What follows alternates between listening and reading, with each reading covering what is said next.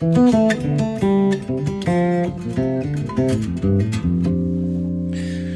little sparkle of kind of bass fret noise sound, whatever it is that you're hearing direct from the mic that isn't coming from the amp,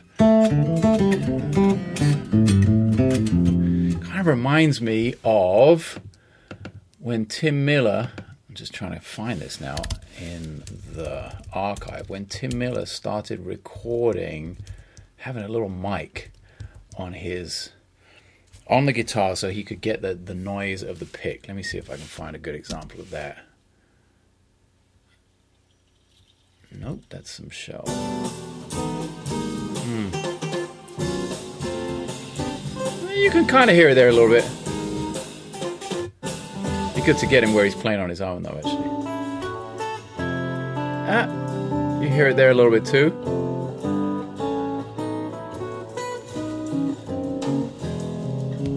This is from his album Trio. Uh, that was uh, Untied and Shift. I'm hearing a hum as well. Maybe we're just hearing all the uh, all the noises today, but I kind of like that.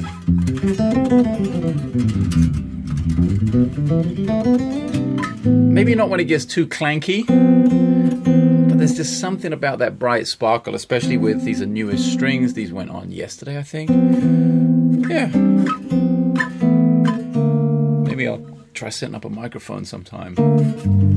Kind of close to the instrument when I'm recording. Anyway, bit of a ramble to open the podcast with. It's Sunday. Again, it's Sunday podcast. And uh, I don't know, it's freezing here in Southern California. It's my second practice session of the day. It's about 2:30 in the afternoon here, and I was just thinking that although as I've mentioned in a couple of previous episodes, i have been going more with this front pickup.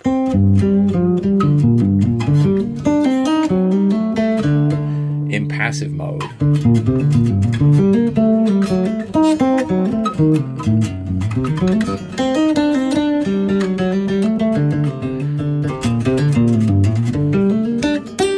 I'm also kind of aware of that it's not maybe just a complete change. It's not just a departure from my regular sound, but maybe an expansion of my range on the sound of the with, with the sound of the instrument. And that this now I'm back to the both pickups and active mode. Maybe this is uh, something I need to work on in parallel, an equal amount. Uh, these are the kind of things I think about uh, before I start practicing. You know, what what am I going into the practice routine to accomplish? And hopefully, I'm spending the time with the instrument with the right intent for the desired goal. Um, and as always, this is not sponsored by ZipRecruiter or the Cash App or undies or whatever these whatever insert Joe Rogan style uh, sponsor podcast sponsor here. No, this is uh, I'm going to take this few seconds just to remind you of the new book from practice to performance that's out. Uh, all the books are at janekgwizdala.com. Don't forget if you bundle them together, you save a fortune. Um, and if you're old school, kind of like me, and, and you like to hold the physical book in your hands, you can go to Amazon.com. They ship worldwide amazingly fast, which is really cool. I guess that's why Jeff Bezos takes 40% of every sale I make. But it's hard to argue with that with their customer service and uh, and that shipping time. So yeah, all the books Amazon or at janekgwizdala.com. And also don't forget Janek's Bass Studio, janeksbassstudio.com if you want to come and take some, get some video lessons, all kinds of stuff going on there. Okay, I'll shut up now about that stuff and uh, get into what the intent is that I am stepping into this portion of the day with. I always, I often talk. Uh, I've been talking about this on Twitch a little bit, sometimes in the podcast about of course, about intent and about not sitting down and playing something you already know really well. Um, and then it, it, struck me that okay, actually, quite a lot of the things in my practice routine I already know really well. So, am I talking out my ass? Is that complete and utter horseshit? Well, no. Actually, you have to drill down beneath the surface of that a little bit. And I realized I do work on things. I was playing this earlier on.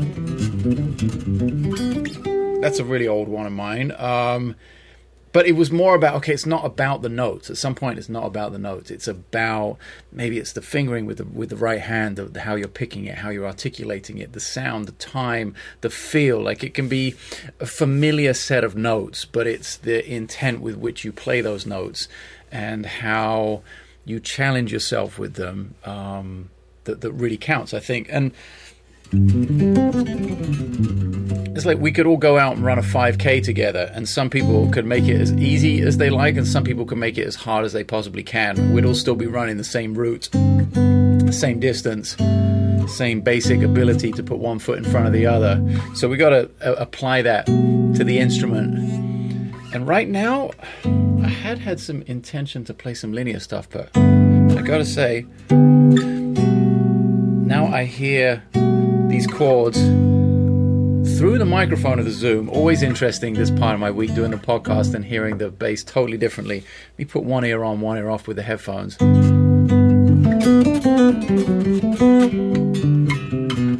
Oh, that's weird. it's so weird. But it does feel nice and bright through the through the Zoom H6 here. And I'm kind of feeling working on some chords.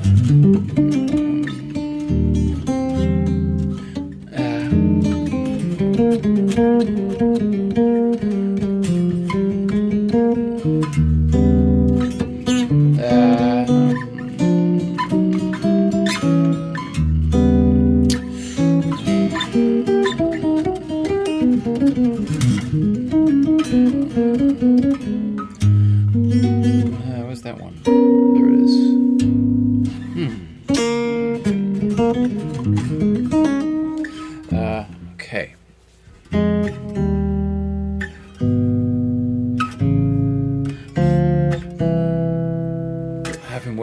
Set of chord changes actually. Maybe I should uh, um, get that in the looper here.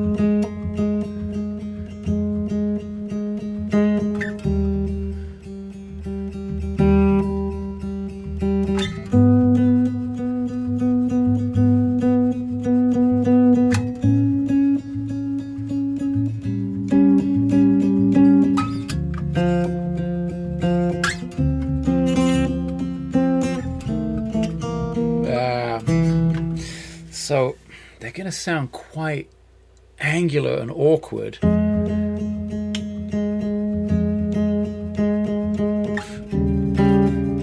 In places, I guess. I'm gonna find the right feel. Um, how to go from A flat minor here to A7.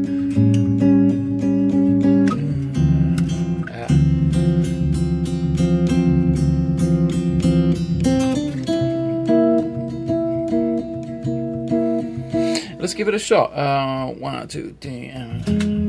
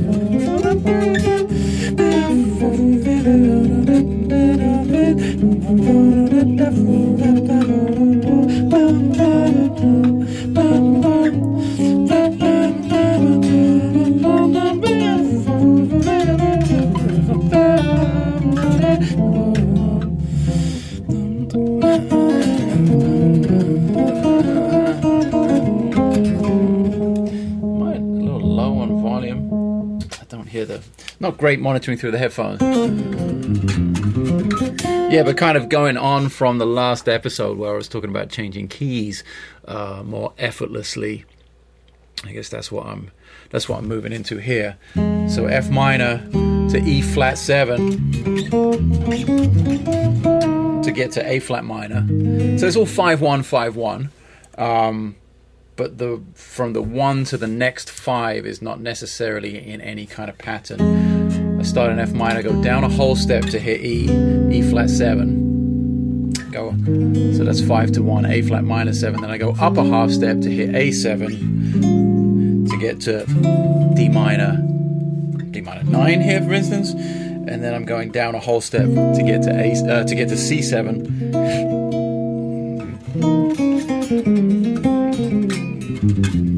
back to our root in F. Interesting. Okay. Um, also,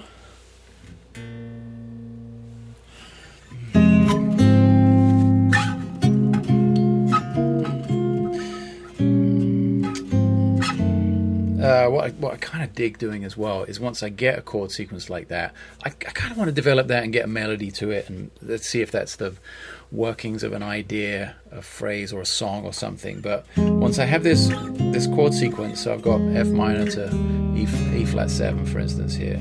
Um, then I try and kind of break that up, like elongate the harmony, stretch the harmonic rhythm,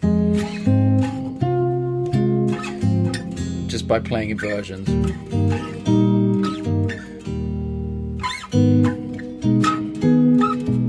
Just by playing inversions of triads, really simplifying the harmony no sevenths, no tensions really. Just one, three, five. Um, uh, whoops. To A flat minor, and all different places of, of uh, actually of of resolving from the five to the one. So I quite like that one. That has a big old stretch. That one right there. So we could go uh, five to one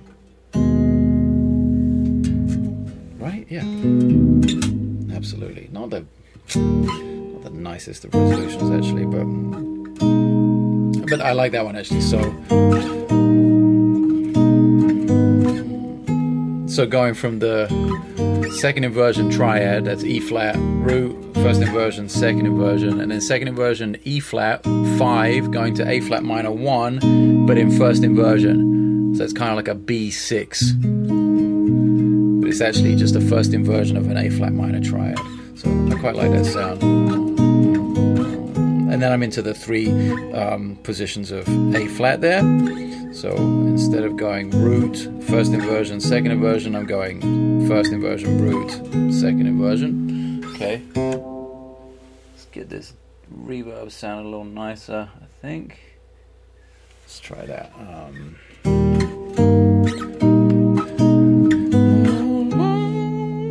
then I need to get to A. Ooh, A7.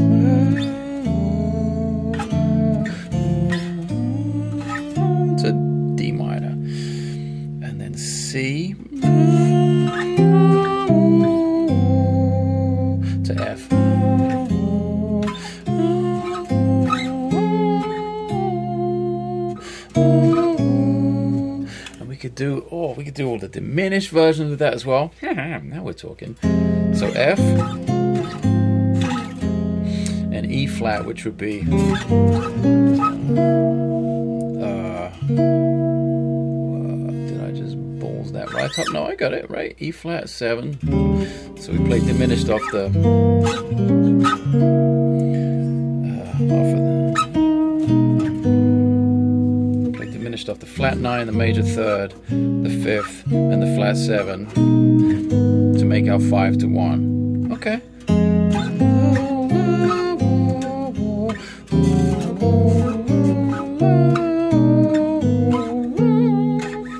Yep. Uh, then what's our next one is uh, A7. So we can go. Uh, they're all kind of based off the same diminished here. That's interesting. Computer just went to sleep. Okay. Um, so it's interesting that I managed to pick I managed to pick dominant chords that are all based off of the same diminished. So in the sequence, it's F minor to E flat 7. E flat 7 we can play diminished off the flat 9, so E, G off the third, and the fifth on B flat, and the flat 7 on D flat. Okay, that's our 5 going to 1, which is A flat minor. Now I picked a nut. My next one is uh, A7. So again, if you think flat 9, major third, fifth, and uh, oh, so no, that's not, is it? Uh, oh, it is. Yeah, absolutely, it is. So flat nine, major third, fifth, flat seven, B flat, C sharp, E, and G diminished. Uh, now going to D minor.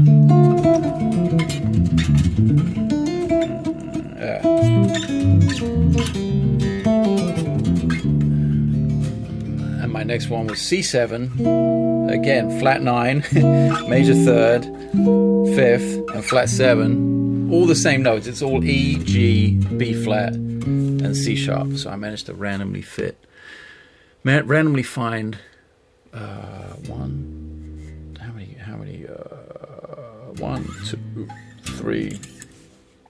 Randomly find three. Uh, maybe it wasn't so random. Maybe it was just so ingrained in my brain that I instinctively went to three dominant chords that I could use the same diminished shapes around. But I like finding things like that because um, it gives me so many more options then. So F minor to E flat, kind of straight like triad, or F minor to the diminished. Uh, do it first three chords so it makes a little more sense. So um, F minor to E flat triads. Um, and there's our destination, A flat minor. Now let's do it with diminished. So F minor, diminished starting on E. Still going to that A flat minor. Very cool.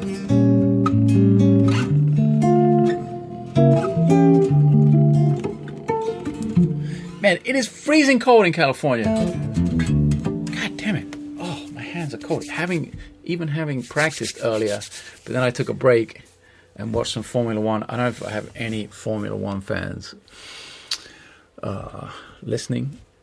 Um, but dude, spoiler alert. If you're a Formula One fan, you haven't seen the Sakhir Grand Prix already this weekend, you might want to pause this podcast right now because I'm about to give away all the all the details, but uh, heartbreak for Russell, heartbreak for George Russell. Unbelievable. Wrong set of tires. So fuck up in the pit lane. They got the wrong tires on. Got to make second pit stop for a puncture, and he goes from second place with the potential. I mean, he was leading the Grand Prix for so long. Goes from second place with the potential to actually win it. Uh, I think he could have got past Checo if um, if he didn't have that puncture. And I'm happy for Checo after all these years, and amazing he doesn't have a seat on the grid for next season, and he just won his first Grand Prix, and I think is a good driver, even though he came from the world of paid paid drivers. Even Lance Stroll, I hate to admit it, in third place. Was that his sec- second or third podium this season? Jesus. And this is Mr. Son of the Boss, Captain Nepotism here actually driving the car pretty well. Who knew? Cool for Esteban Ocon to get on the on the scene. A little clumsy from Leclerc in the first first lap. Verstappen out. Kind of robbed us of a uh, of a of a of a tight race there. I think. I would. I think I would have preferred to see like Checo and Verstappen and Russell and Valtteri like having a good good kind of smash through the through the, at the front. You know those four, and then maybe being challenged by a bunch of people. But yeah, and the lapping thing, I figured they were going to get at least two laps. The front runners in front of the the back markers. With the safety car, everything kind of bunched up again. Anyway, I'm a bit of an F1 fan, in case you haven't noticed. So sometimes on Sundays during the season, I will lapse into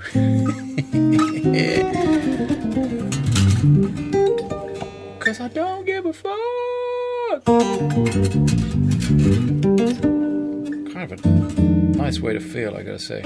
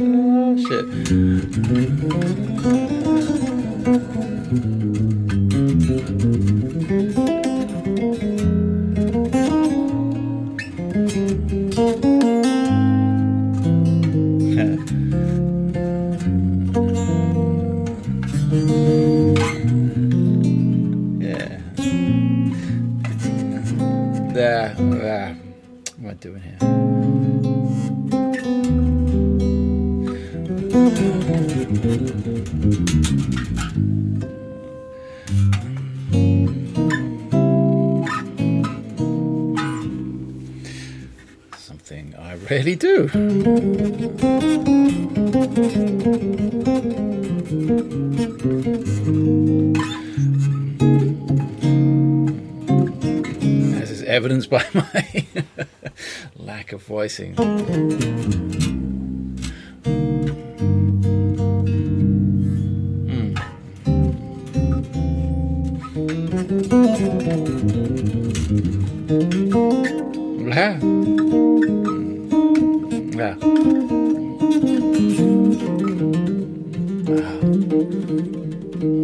It's amazing the lack of uh, articulation, facility and articulation you have when your fingers are a little cold. Maybe I should start. Actually, I got to rerun my warm up routine from earlier. Oh dear. Oh, excuse me. Oh dear. Um, what was I doing? Something like this? Maybe I should change it up. Do something different for a second war- warm up of the day. Dive into a super old favorite. Let's get rid of the reverb for this. This may be a little quick. I'm Gonna get in the center three strings A, D, and G strings.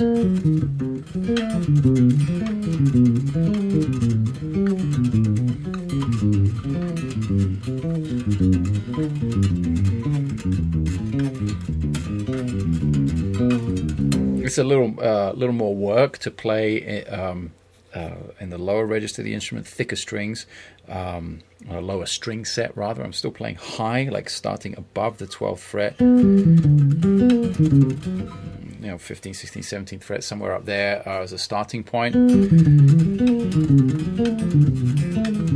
Instead of. I'm sure, I'm sure you hear the change in brightness between this and this. And it's a little easier to play on that. Obviously, you know, uh, lighter gauge string in the top. So good for the warm up. Yet another layer of the warm up to kind of challenge yourself is to, yeah, challenge yourself playing on thicker part of the the, the thicker gauge of, of of string set. So.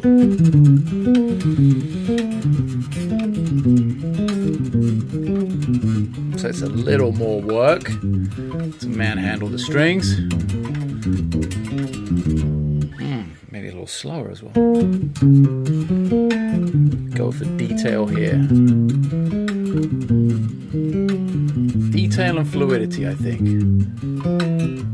Try and give myself a couple of words uh, towards the beginning of a practice session. Okay, what am I going for here? Okay, so maybe detail, fluidity, or clarity, or relaxation. Just a couple of key words. They don't have to be uh, right in the forefront of my consciousness throughout my time spent with the instrument, just, just to get me going, just to get me started down the right path. I'll often um, think in those terms, like a couple of key words.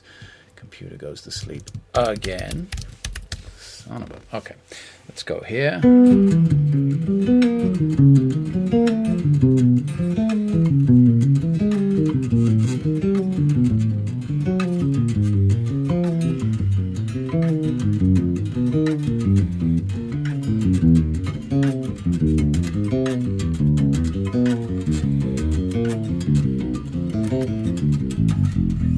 Okay, not bad, not bad. I could slow it down even more. Maybe start a little higher as well. So, still on the same string set, still on G, D, and A. Uh, if you're not aware, I tune my bass E, A, D, G, C. So the outer strings will be the low E and the high C, and I'm using the middle, uh, the center three strings as my string set for this exercise. I believe this exercise, by the way, hey, quick uh, shameless plug here, is in, oh, is it 251? Jazz Vocabulary for Electric Bass 251. Uh, I think it's in that book. But just either way, you should be able to hear this that it's just an outline of a 2 5. Just transcribe it straight from this podcast and rip it off. Add it to your routine. Ooh. Let's see, shall we, if I can find. I'll show you, I'll give you an idea of exactly where I first heard that. Um, I think it's going to be in here, is it not? Yes, it is. Come on. There's a little green dot on it to signify. Nope. Nope.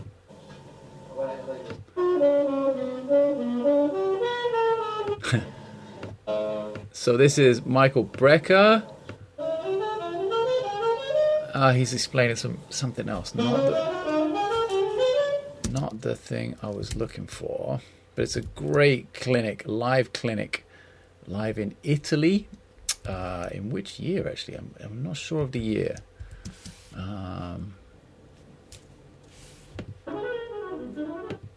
and he is absolutely burning on this one. Hey, babe, what's up? No, I'm just recording a podcast. What's happening? 20 minutes later. All right, we are back. Dog was reverse sneezing. That is never fun. It always sounds far worse than it is. But he needed a little attention. All good now. And I can go on and try and find this. Try and find this Michael Brecker thing. I don't know if I'm going to find it. But basically, it was this clinic that I heard that kind of out in the open. I'd heard it a lot of times. You know, this is not, it's not an uncommon phrase.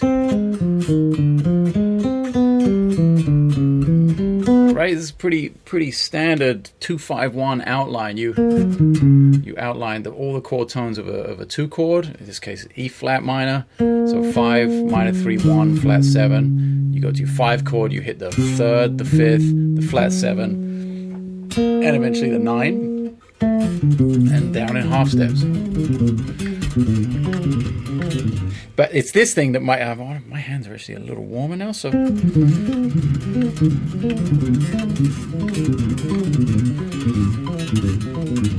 Ah, I'm afraid there is too much noise from the frets. Damn it, because I'm so close to the mic and you're not hearing the clarity out of the amp. But the idea is, you know, when a saxophone player plays that, it's so legato and you can really create like a, this thick, this dense wall of sound. So when I heard that, I was like, oh, I wonder if I can get it up to the kind of velocity that Mike is. Up, I think there's some stuff, that kind of stuff.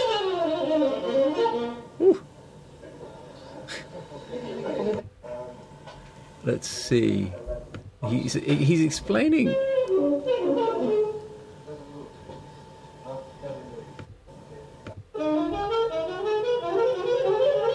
Okay, so that's that. So that's just a, a four note cell thing.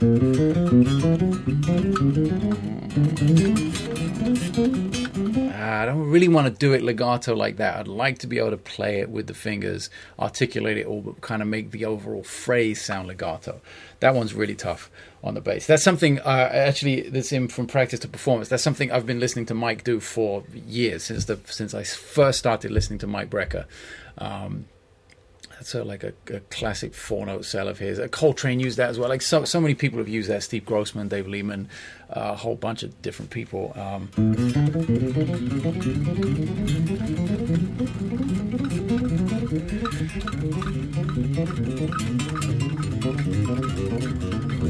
ah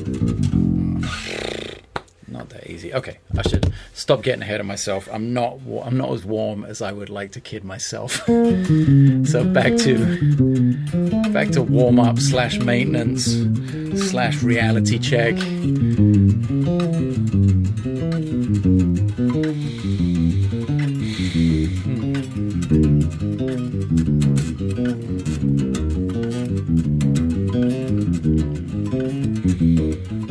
Important to maintain the same articulation at a slow tempo like this as you're going to use at the higher tempo, I think.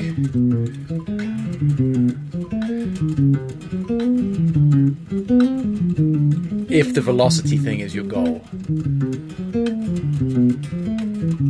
Obviously, stuff at different tempos gets articulated different ways, but if you're trying to get something up to speed, um, and you have kind of a goal of a top tempo in mind, that is uh, it's going to be really useful that you practice the, the exact articulation of the slower tempo that you're going to try and wind it up to eventually. Oh, now I have my Michael Brecker folder open and I'm just seeing all these concerts that I want to listen to back to back. Basically, I'd be here for several weeks. Um, geez, all these tales from the Hudson Band shows. Oh, do I dare even? This is in Philly.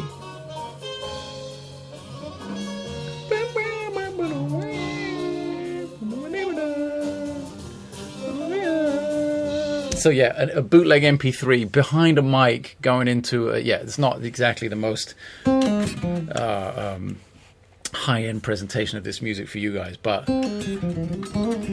but it is kind of typical of like my practice routine and just like diving into a folder, opening something up, and seeing if seeing if there's something in there that will that will you know um, motivate me or inspire me to to go do maybe a transcription or to work on a time field thing or yeah, just anything. Um, at least right now, I know my fingers are cold. The less I talk, the more I play, the better my situation's going to be.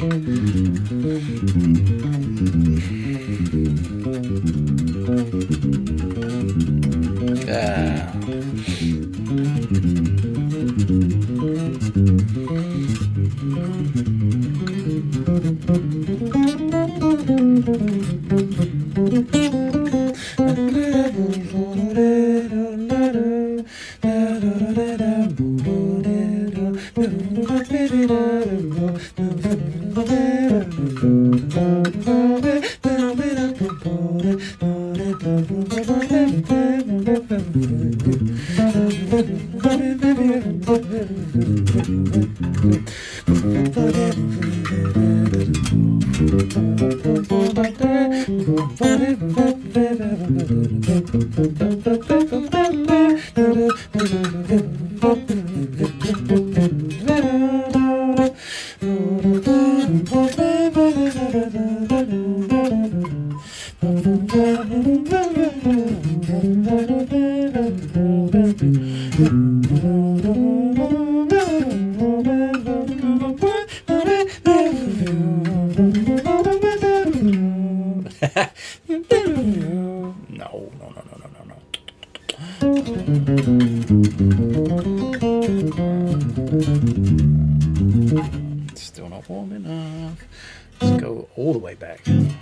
good stuff. Oops, still a good warm up. Shit. All these years later. I don't know when, I can't even remember the year I wrote that book now. All the good stuff. But this is the first exercise from that, like the warm up. Still a good one. Gotta remember my breathing.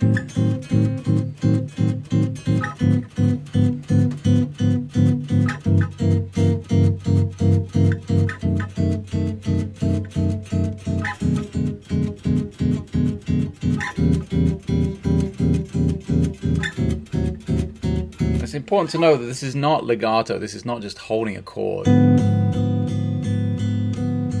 letting it ring out because that means the left hand, yes, it's applying tension, it's applying pressure um, because of you have to, to to make the chord sound. But what it's not doing is applying pressure and then releasing it and applying it and releasing it to make that staccato sound. And that to me is the, the subtle squeezing in the left hand is what gets the blood moving and kind of gets me warmed up. Initially at least. This is like that's like a really cold day thing just making one chord shape. I used a diminished chord. You can use anything you want as long as it's as long as it's using all four fingers on the left hand. Minor nine. Major seven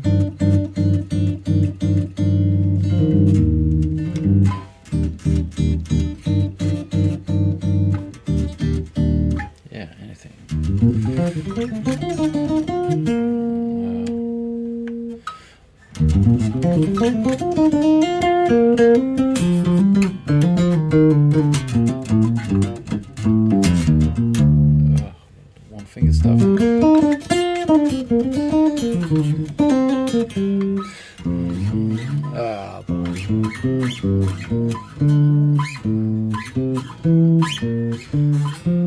doing triads on one string.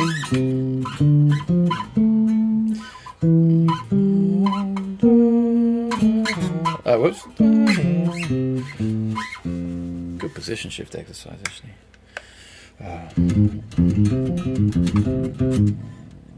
Uh, what?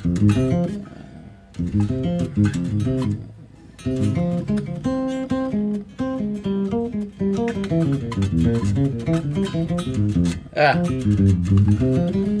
That was an old one of mine.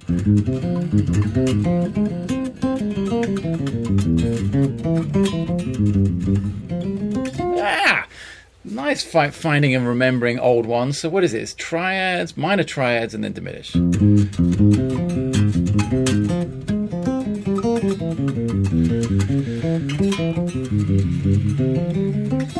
If I've put this in a book yet, actually. I must have done. If you have one of my books and you recognize this exercise and you're and Jesus, you got to comply with a lot of you got to check a lot of boxes here. If you have the book, if you recognize the exercise, and you're watching on YouTube and can leave a comment, leave a comment. Let me know. Remind me of where I put that in a book. And if I didn't, then that's awesome. Maybe it's uh, some new some material to go in a in a later release.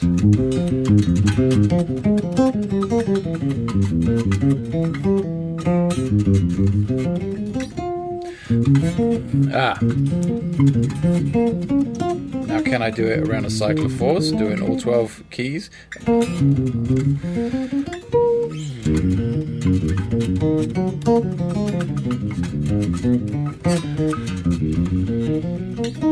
hope so.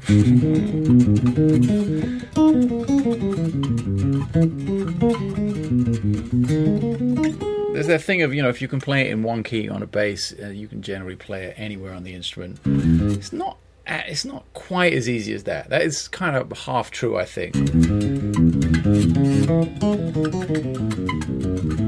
Especially depending on the register, the string height, the string tension, all kinds of things that go into that, depending on where you are on the neck.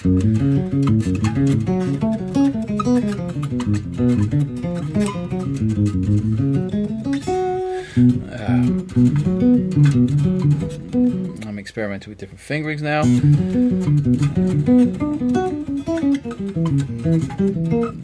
Yeah.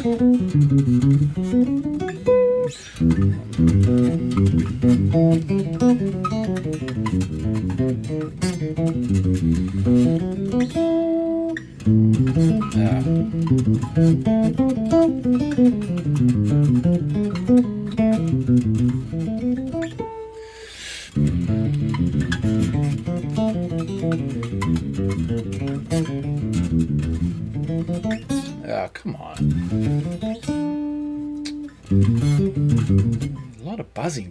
Uh, some. I think the the zero fret needs some work actually. Somewhere in there.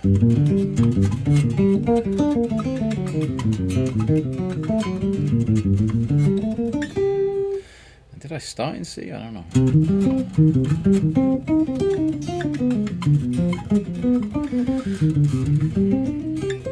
I think I did. So that's okay. All 12 keys, not bad.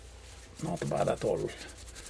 Oh, give the fingers a good stretch. They're actually starting to feel warm. When I rub my hands together, they actually feel warm rather than like two blocks of ice, which is moving in the right direction here.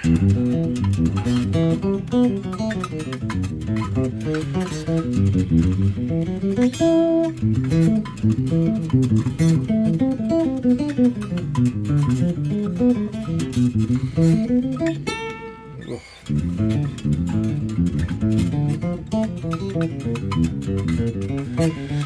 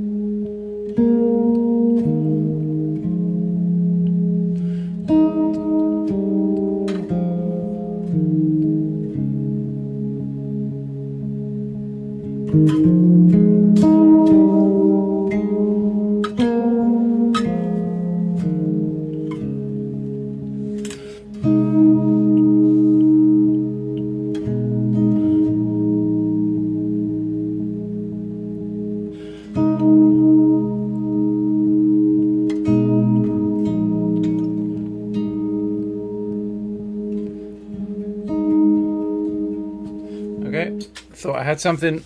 I don't. Sometimes you just got to go for it and uh, see what's up. Apparently, nothing was up.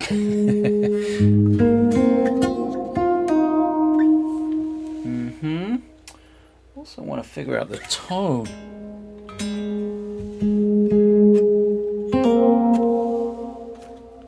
On the reverb. Make sure it's not too ringy or clangy. Interesting.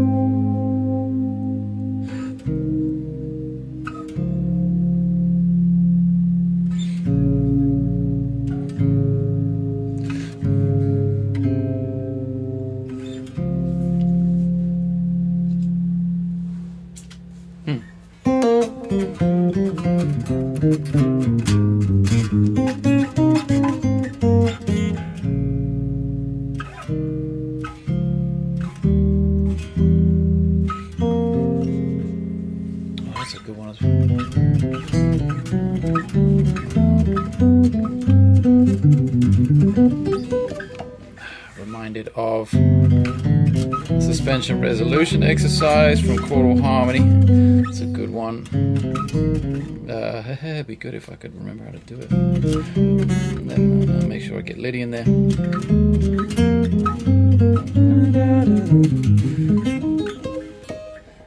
and that's something uh, that highlights, you know, how it is easy once you know something in one key to play it in every key, but not quite so much, and especially when it's a half step away as well. So G, whether that's just a feel thing because we play in G more than we play in E flat, perhaps, but to then go do it a half step away in A flat.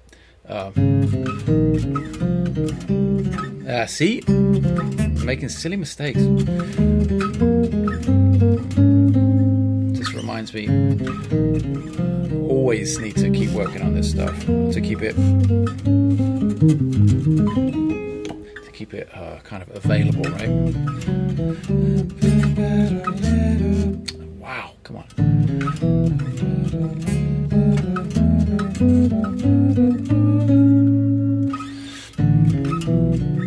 So basically I'm suspending four to three, five, uh, five to four, etc., etc., going all the way up the major scale. Intense. So like the 11 to the 10, whether that be, uh, yeah. The only one where it's funky is the is the uh, tritone one there. When we go Lydian, the rest are just straight up 11s. And whether they suspend, uh, whether they resolve to a major or a minor is the only real big difference.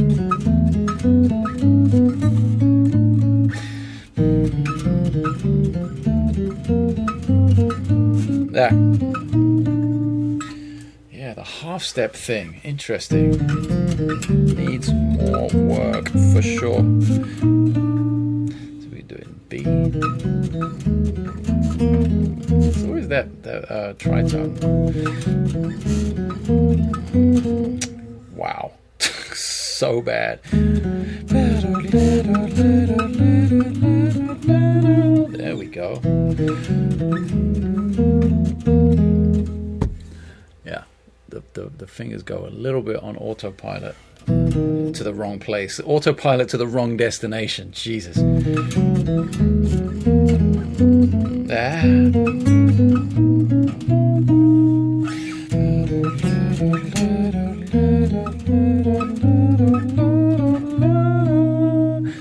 A flat. Always good to mix it up. Don't just keep going eh, up in half steps. Like you get vaguely used to B.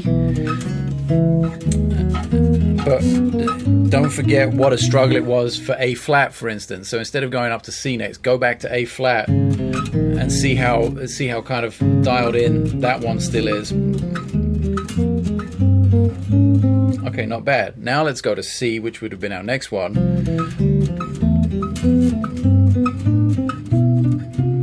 Guess what? Easy common key. Perfect, perfect execution. God damn it, not good. So let's see how we do in D flat. Okay, good. My C, my D flat's as good as my C. I'll take it. Now I need my B to be as good as my G, and uh, might be might be really in business. Who knows? I might uh, might do something with this bass playing thing one day.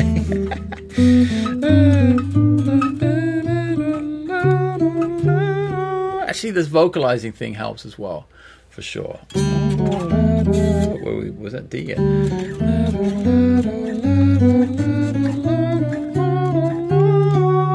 Because even though I'm a shitty singer, obviously, um, it, it kind of informs where the next melody note is. So that helps because I do have a good connection between the voice and the instrument.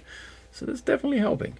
I'm not saying that's going to help right away if, if you haven't worked on singing and playing at the same time, but uh, just an observation as I practice it now that that is actually helping me.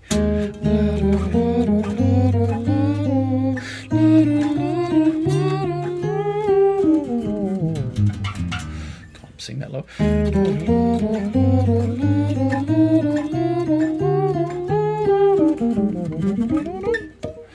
Uh, let's try some E.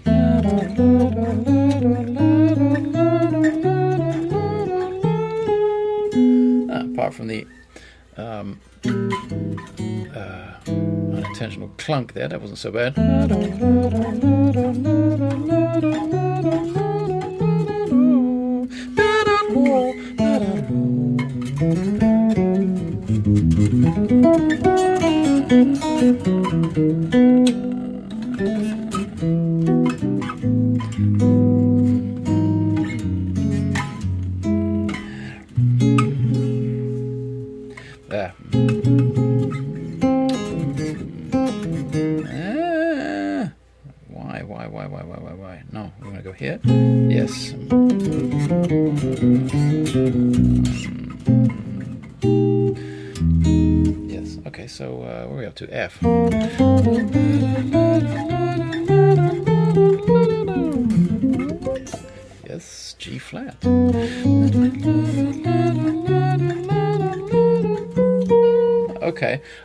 Dialed into the overall sound and shape of it now because the quote unquote tougher keys are coming in pretty accurately a lot more rapidly. Eh, right, yeah, right up until I fuck it up. Gotta get that Lydian.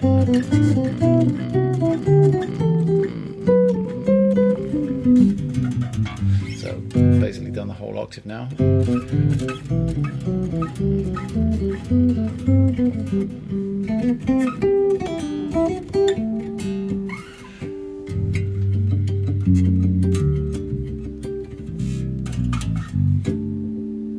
Yeah.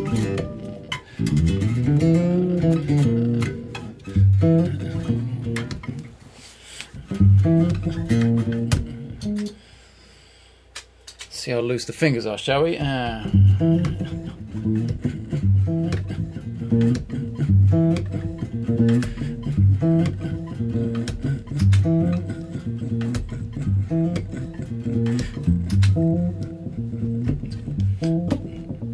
well, that was a horrible loop.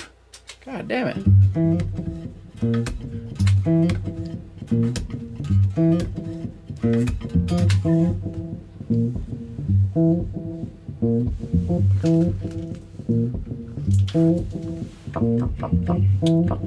パッパッパッ。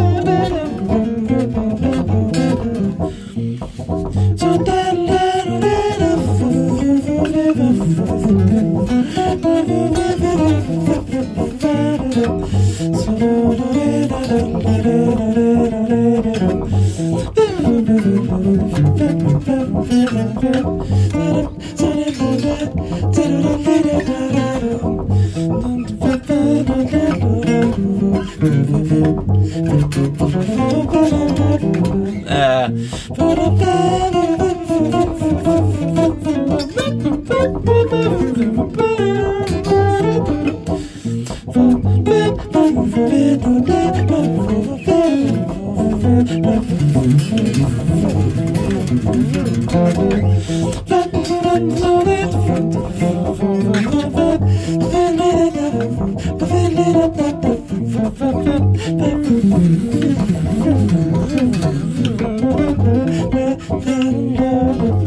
okay, so forcing, forcing's issue.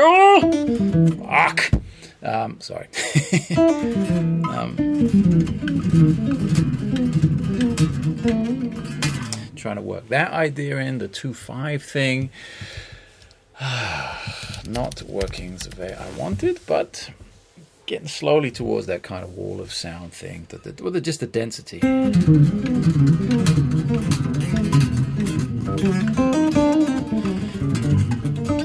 And trying to find the destination point as well. It's all very well playing like a wash of notes, like a big flurry of notes, but you want some context, you want some uh, uh, framework to be able to get to and from the tension, to get out to the tension and then to release it back to the home. So we're in G minor here. Do.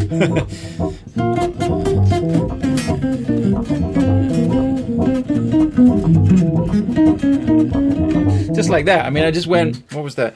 I went kind of E major over G minor there. But I knew I wanted to get back to something kind of insidey, maybe pentatonic, so just something inside the key, like a nice resolution point, a nice mel- melodic resolution point. So I'm really in control of the melody notes, the destinations, com- mm, excuse me, coming out of the tension. So that's really important, especially when you're getting into big kind of dense washes of sound like this. So where are you going to end? What's your target note? Right there it was the minor third.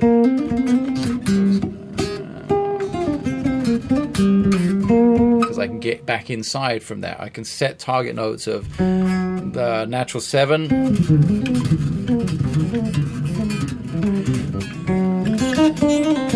Because I know I can feel that that's a five sound. Waiting to happen.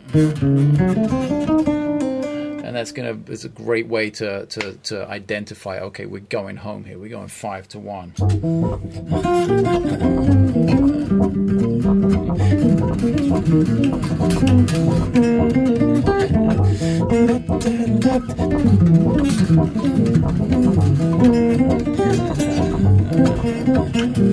you see, I'm heading towards that, that minor third. Listen for the minor third at the end of whatever comes before it. It could just be. Uh, that's the note.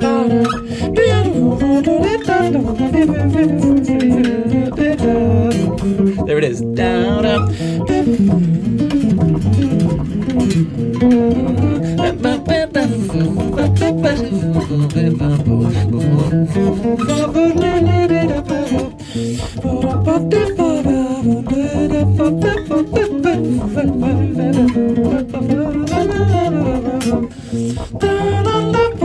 And.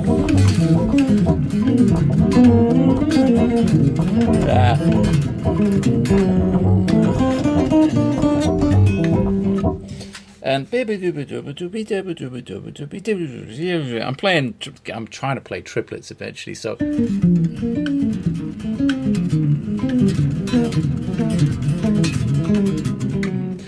so if the meter's here, one, two, three, four, baby dibba dibba dibby dibba dibby dibba. Just take out the take out the pitches, for instance, like dagger dagger dagger dagger dagga. So it's da da da da da da da da da da da da da da da da. That's that's the next step up in like the rhythmic density scale to go from eighth notes to eighth note triplets. So bum bum bum bum da da da da da da da da da da da da da da da I can't articulate that. Diggly diddly diddly diddly diddly diddly diddly diddly. I go diddly diddly. Um, bo diddly diddly. Digga digga digga digga diggly diddly diddly diddly diddly diddly diddly diddly diddly diddly d. Diddly diddly diddly d. Did not anticipate using that vocalization when I woke up this morning, but that's it. And because it's um, because it's a group of uh, uh, one, two, three, four, five, six, seven, eight. Because it's an eight-note phrase, or you know, phrases of four. One, two, three, four. One, two, three, four. One, two, three, four. One, two, three, four. When you start to phrase that in triplets, then it starts to get a, a little dense. But it's not like you're just playing completely out of time and just playing uh, kind of faster uh, with no with no sort of awareness of where the time is. The idea is to play. Um,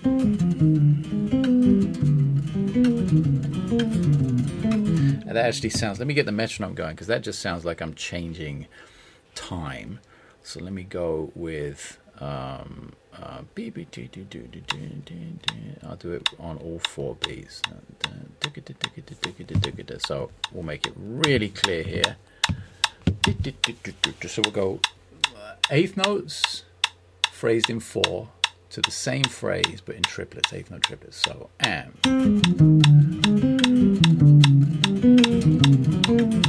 Ah, I've got to get the timer.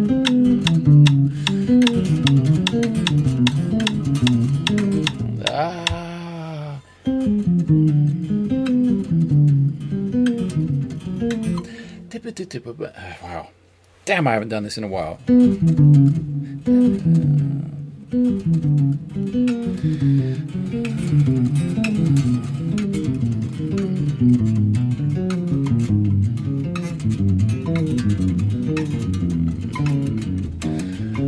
Wow, it's much again proving that it's much more difficult to do it at a slower tempo. Um,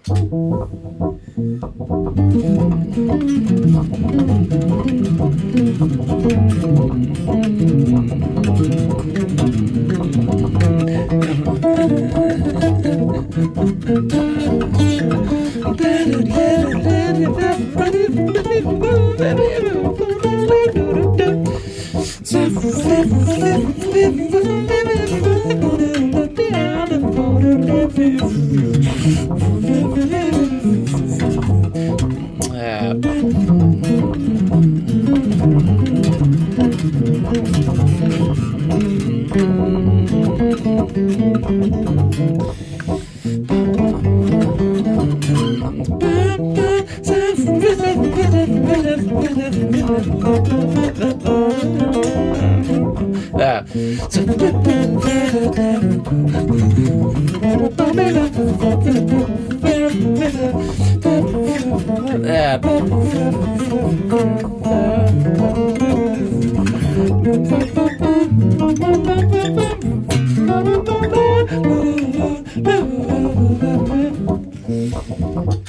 I gotta say, it's so hard to get away from that.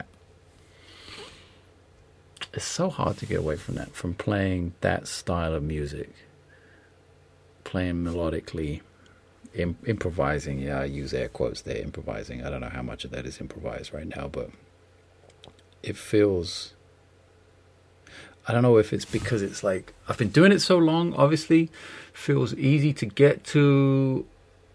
I'm obviously motivated for some strange fucking reason. I don't know, to keep playing that way. Otherwise, I'd shut the fuck up and move on to something else, which I really am trying to do. It's crazy. Again, I come back to this this thing of, um, oh man, what is that hum that's going on? You hear that? Wow, I apologize. Only, only it's only because I picked up the microphone that I realized that shit was happening. Um, that's a drag. Sorry about that, guys. Maybe I'll try and lose that in the mix. I doubt it. I doubt I'm going to mix this at all. Um, what was I saying? Yeah, just uh, being able to leave that behind is super tough. It goes back to that thing. I, I think I've talked about it before, where I was uh, I was in the UK, I think, with Wayne Krantz, and uh, we were sitting there having lunch, and he's like, "Man, you're really close." I was like, "What do you mean?" He said, "You're really close to leaving it all behind." And like striking out and doing something new. Christ, that was in fuck. When was that? it was like eight years ago or something. I still haven't. I still haven't figured it out. I don't think was that eight years ago. Christ, I don't know when it was. Maybe it was way longer than that. I don't remember. Um, but yeah, that's that's what's on my mind. That's what's going on with all the pedals. That's what's going on with some of this stuff I'm writing. Um, that has more of a more of an ambient vibe. Been working on this thing.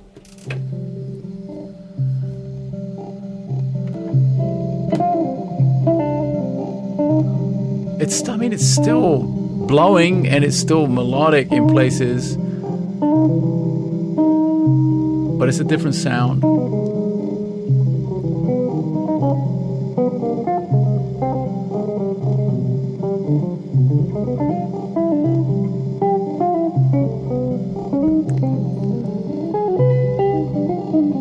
And the phrasing is different. I think that's helped by the sound. Like the phrasing is totally different. Not totally, but it's significantly different. Um, I always I have this Eames chair here, and I always think, why the hell don't I sit down in an Eames chair to do the podcast because it's so freaking comfortable. So for the last few minutes of this podcast, that's exactly what I'm going to do. for the first time in God knows how many hundreds of episodes. Uh, way better. Yeah, so that's that's what's going on. That's like uh, that's the where I'm at. Uh, it sounds so stupid. That's where the struggle's at, ladies and gentlemen. Uh, no, it's not struggle. It's um, internal struggle, not real life struggle. But one nonetheless, I guess, uh, if we're talking about music and we're talking about the process and how we all get to that, and I'm sure plenty of us, you, me, everyone, face similar things uh, along the way in terms of wondering what the hell we should do next, or perhaps we've been doing the same thing for too long. I don't know. Maybe I'm just uh, speaking into the void here, but I, th- I think I've, I've spoken to enough people um, to where I've heard that before. Like, okay, what's next? And um, and it's really fucking evident with some people who just never question that at all. They're just like, nope, this is it. I've found it. I'll do this forever. And so they have been doing for decades. And they play the same solo every time. And they have the same kind of sounding tunes and the same kind of sounding records every time. It's weird. You know who I'm talking about. I don't need to name names. You can probably insert names right there that I haven't even thought of. But think about that. Like think about people who do like almost exactly the same thing every single time they go on stage. And it's like I guess a balance, right, between like you have an audience and the audience likes that. It's like if you're Phil Collins, you are you really gonna go and not play, you know, In the Air Tonight or Sussudio or or any of that? Like it's not you know Sting has to play Every Breath You Take and and Roxanne and those tunes right every time he goes on stage. I wonder how that is. If you can't keep writing hits, right? If your hits are like 40 years ago, I don't know when was Every Breath You Take. When was that Police record? Late 70s, early 80s. that's almost 40 years ago, and it's still the biggest song. You know, it's not like he had standout hits in the last 15 years or Phil Collins or any, like any of those big pop stars. So that's kind of crazy that you, and then you have to do that. Like I've seen major acts go and play shows where they didn't play their biggest song just because they were pissed, you know, that that that the other the new shit wasn't taking off. And I've seen them do that, and I've been in the audience when the audience is looking at each other like, why the fuck didn't they play the song that we all came here to see and hear? Like, let's face it, yeah, great, you make new records, whoop de fucking do. We came to hear that one song. You know that song. Why the fuck you didn't play it? You know? And then you've got like, but then you've got other artists who manage to do that record after record after record.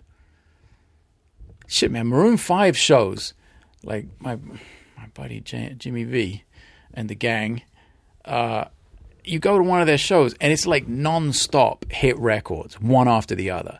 It's like an hour and a half of top 10 hits, quite often platinum and number one hits. It is fucking insane. Like they don't stop. They don't stop making massive, massive songs. So, yeah, I wonder what that's like. Obviously, I'm not anywhere close to any of those people I've just mentioned, but in the in terms of wanting the evolution to happen, and wanting to do something new, and for it to, I guess, to be, uh, for it to resonate, for it to hit home with the audience, and for the audience to want to keep coming out to see you do the new thing. I wonder what's different there with jazz from pop. And maybe it's the, maybe it's the moment, right? You you know if you're coming to a show that the like if you're coming to one of my shows, for instance, I'm I'm pretty sure you know at this point that no matter what we play in terms of melodies and songs from previous albums, um, we're generally going to create something brand new that night that will never happen, will never have happened before, and will probably never happen the same way again. Um, if we do try and make it happen the same way again, and in, in an improvised sense, we are really barking up the wrong tree. I remember this in um, was it 2009? We did two long-ish tours with my band, and both tours both tours, same band, right? It was me and Jojo on drums, Jojo Mayer, Oli Rockberger, and Odin Varga on trumpet. And we did one tour, well, the first one was kind of short, I think, a couple of weeks, and the second one was longer, more like a month or something. And on the first one, we had some real moments, and we started. It was like early days of like recording our gigs. I think Oli was doing it on an iPod or something. But either way, we had the music to listen back to. And not only did we have it like every night to listen back to, which wasn't so much of a factor on the first tour because we were just knackered and we were traveling, we didn't really have time. But in that gap between the first tour and the second tour that year, there was like a few months gap. Um, we tried so desperately on the second tour to get back to that place we had been in on the first tour, and it was awesome. It was like monumental on that first tour we, we found these moments that we'd never found before, and it, we were just really, really firing on all cylinders every night, and it was great. It was one of those one of those moments, one of those runs where you just you kind of keep keep hitting it every night and finding new stuff. But when we came to try and do that, like the first couple of shows I remember really vividly of the second tour of that year. And we got backstage after the first one, and Jojo was like, "Yeah, we're trying too hard, you know. We're trying to get back to the fucking first tour, and it's bullshit, you know, We're trying too hard, forcing the issue, you know. That's a terrible JoJo impression, but that was what he said. That was his sentiment, and it was like, yeah, we need to just shut up and play, you know, stop, forget about this shit, and try new music, and yeah, fuck, you know and within like two nights, we had completely flipped it, and we were on a totally different trajectory, and we're not thinking about the previous tour. But it was like we, we you, it's it's a tough trap to fall into once you find something that really works, and audiences start going fucking mental, and they're like they're talking about it, and they're coming back a second night, and they're telling people in the next city, and you selling out shows, and it's going really well, and then you sort of get caught up in that and uh, yeah, when you try and get back to it and you force it, it's kind of fatal. Um, and that I think was also one of the downsides of ha- not having very much of a structured show. Like we didn't have set lists that we played. We didn't have a clear plan of. It was just like, okay, let's see how we feel each night. And the first time out, it really worked um, because it was everything was so fresh and I think I'm not sure was that that yeah that must have been 2009 so didn't really have that much material only two albums out and getting ready to make the space in between the following year. So I had a few fragments getting ready for that but nothing really cemented. So it was super improvised and not really structured at all. And I'm not a massive fan of structure I must say. Um, but when I think back to some like more recent Bob Reynolds tours, where it's we're definitely playing from a book of music, and it's at a point in Bob's career where he has ten or more albums out, and we all know the material inside out. We play, we can play a much more structured show, and present something that is guaranteed pretty much to leave the audience feeling like, okay, we got something here. Now, do we get to some special moments in that? Absolutely. And are there some wild cards? For sure. That's the shit that leaves the audience thinking, whoa, we heard something special tonight. But with that, with the ability to have some structure there, I think we sort of up the percentage rate, the success rate on never leaving the audience shortchanged. And I think on my earlier tours, although it happened very, very rarely, and not even an entire show, but maybe a song did uh, a certain part of the set didn't go that well. I don't think we ever left an audience feeling like, oh shit, what did we just pay for? But there was definitely more potential for total disasters on stage um, because it was so much more open. And I, I dig that. I definitely dig that. Um, it's interesting reading a Lyle Mays interview recently about how in depth they went into the presentation of those Pat Metheny group shows and how much it was structured like a company and they really worked on everyone's strengths. And it was, they thought about performance and they thought about lighting and the sound and how to write songs for the band. And it was so, so structured every night. And still amazing to listen to. Like I saw that band so many times. Excuse me. And um, it wasn't like it sucked. It wasn't like it was overproduced. They just did a really good job of that production. Um, I kind of thrive more on the opposite side of that and having immensely high functioning improvisers on stage to work with knowing that no matter what's going on, we can all make music out of absolutely nothing. Like literally, one person can play one note, and we can build a symphony out of that for an hour. Like that's the kind of level of musician I like to be on stage with. Um, no weak links, and that's what I think I had in those bands back, you know, 10, 11 years ago when I was touring a lot with my own group, with Jojo and sometimes Oli Rockberger, sometimes Tim Miller. I shouldn't have left this to the end of the podcast, but I will make a better announcement of it on on the social medias, web interweb thingies. Um, that a concert, two nights actually from Barcelona, from back in 2011, which kind of they were they've been on Bandcamp for a while, but they never really got like the proper release from back in 2011. So those just became available to stream on Spotify.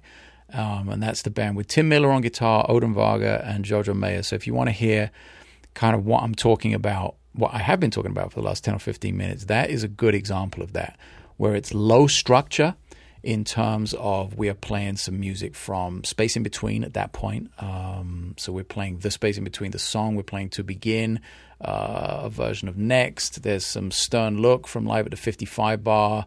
Um, a couple of things you might recognize if you know my music a little bit, and just a good example of how much we stretch and can could stretch as a band at that point. I'm sure we could do it again if we went out on the road, but yeah, how confident I think we all were in each other to go really in any direction, harmonically, melodically, rhythmically, tempo wise, feel wise, we would change things at, at, a moment's notice. More in the vein of kind of Wayne Krantz and the way he has all those crazy tempo changes and stuff and meter changes, whatever. Um, just how loose that trio is, you know, Krantz, um, Lefebvre, Carlock, that thing, just just the way Keith writes music.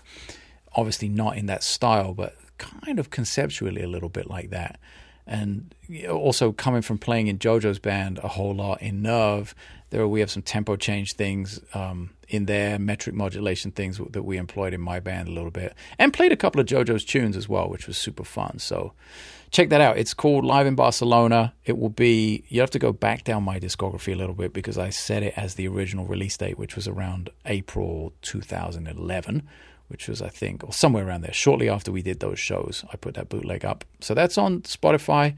I think it'll be on Apple Music as well, but it was definitely on Spotify when I checked this morning. That's a recent release.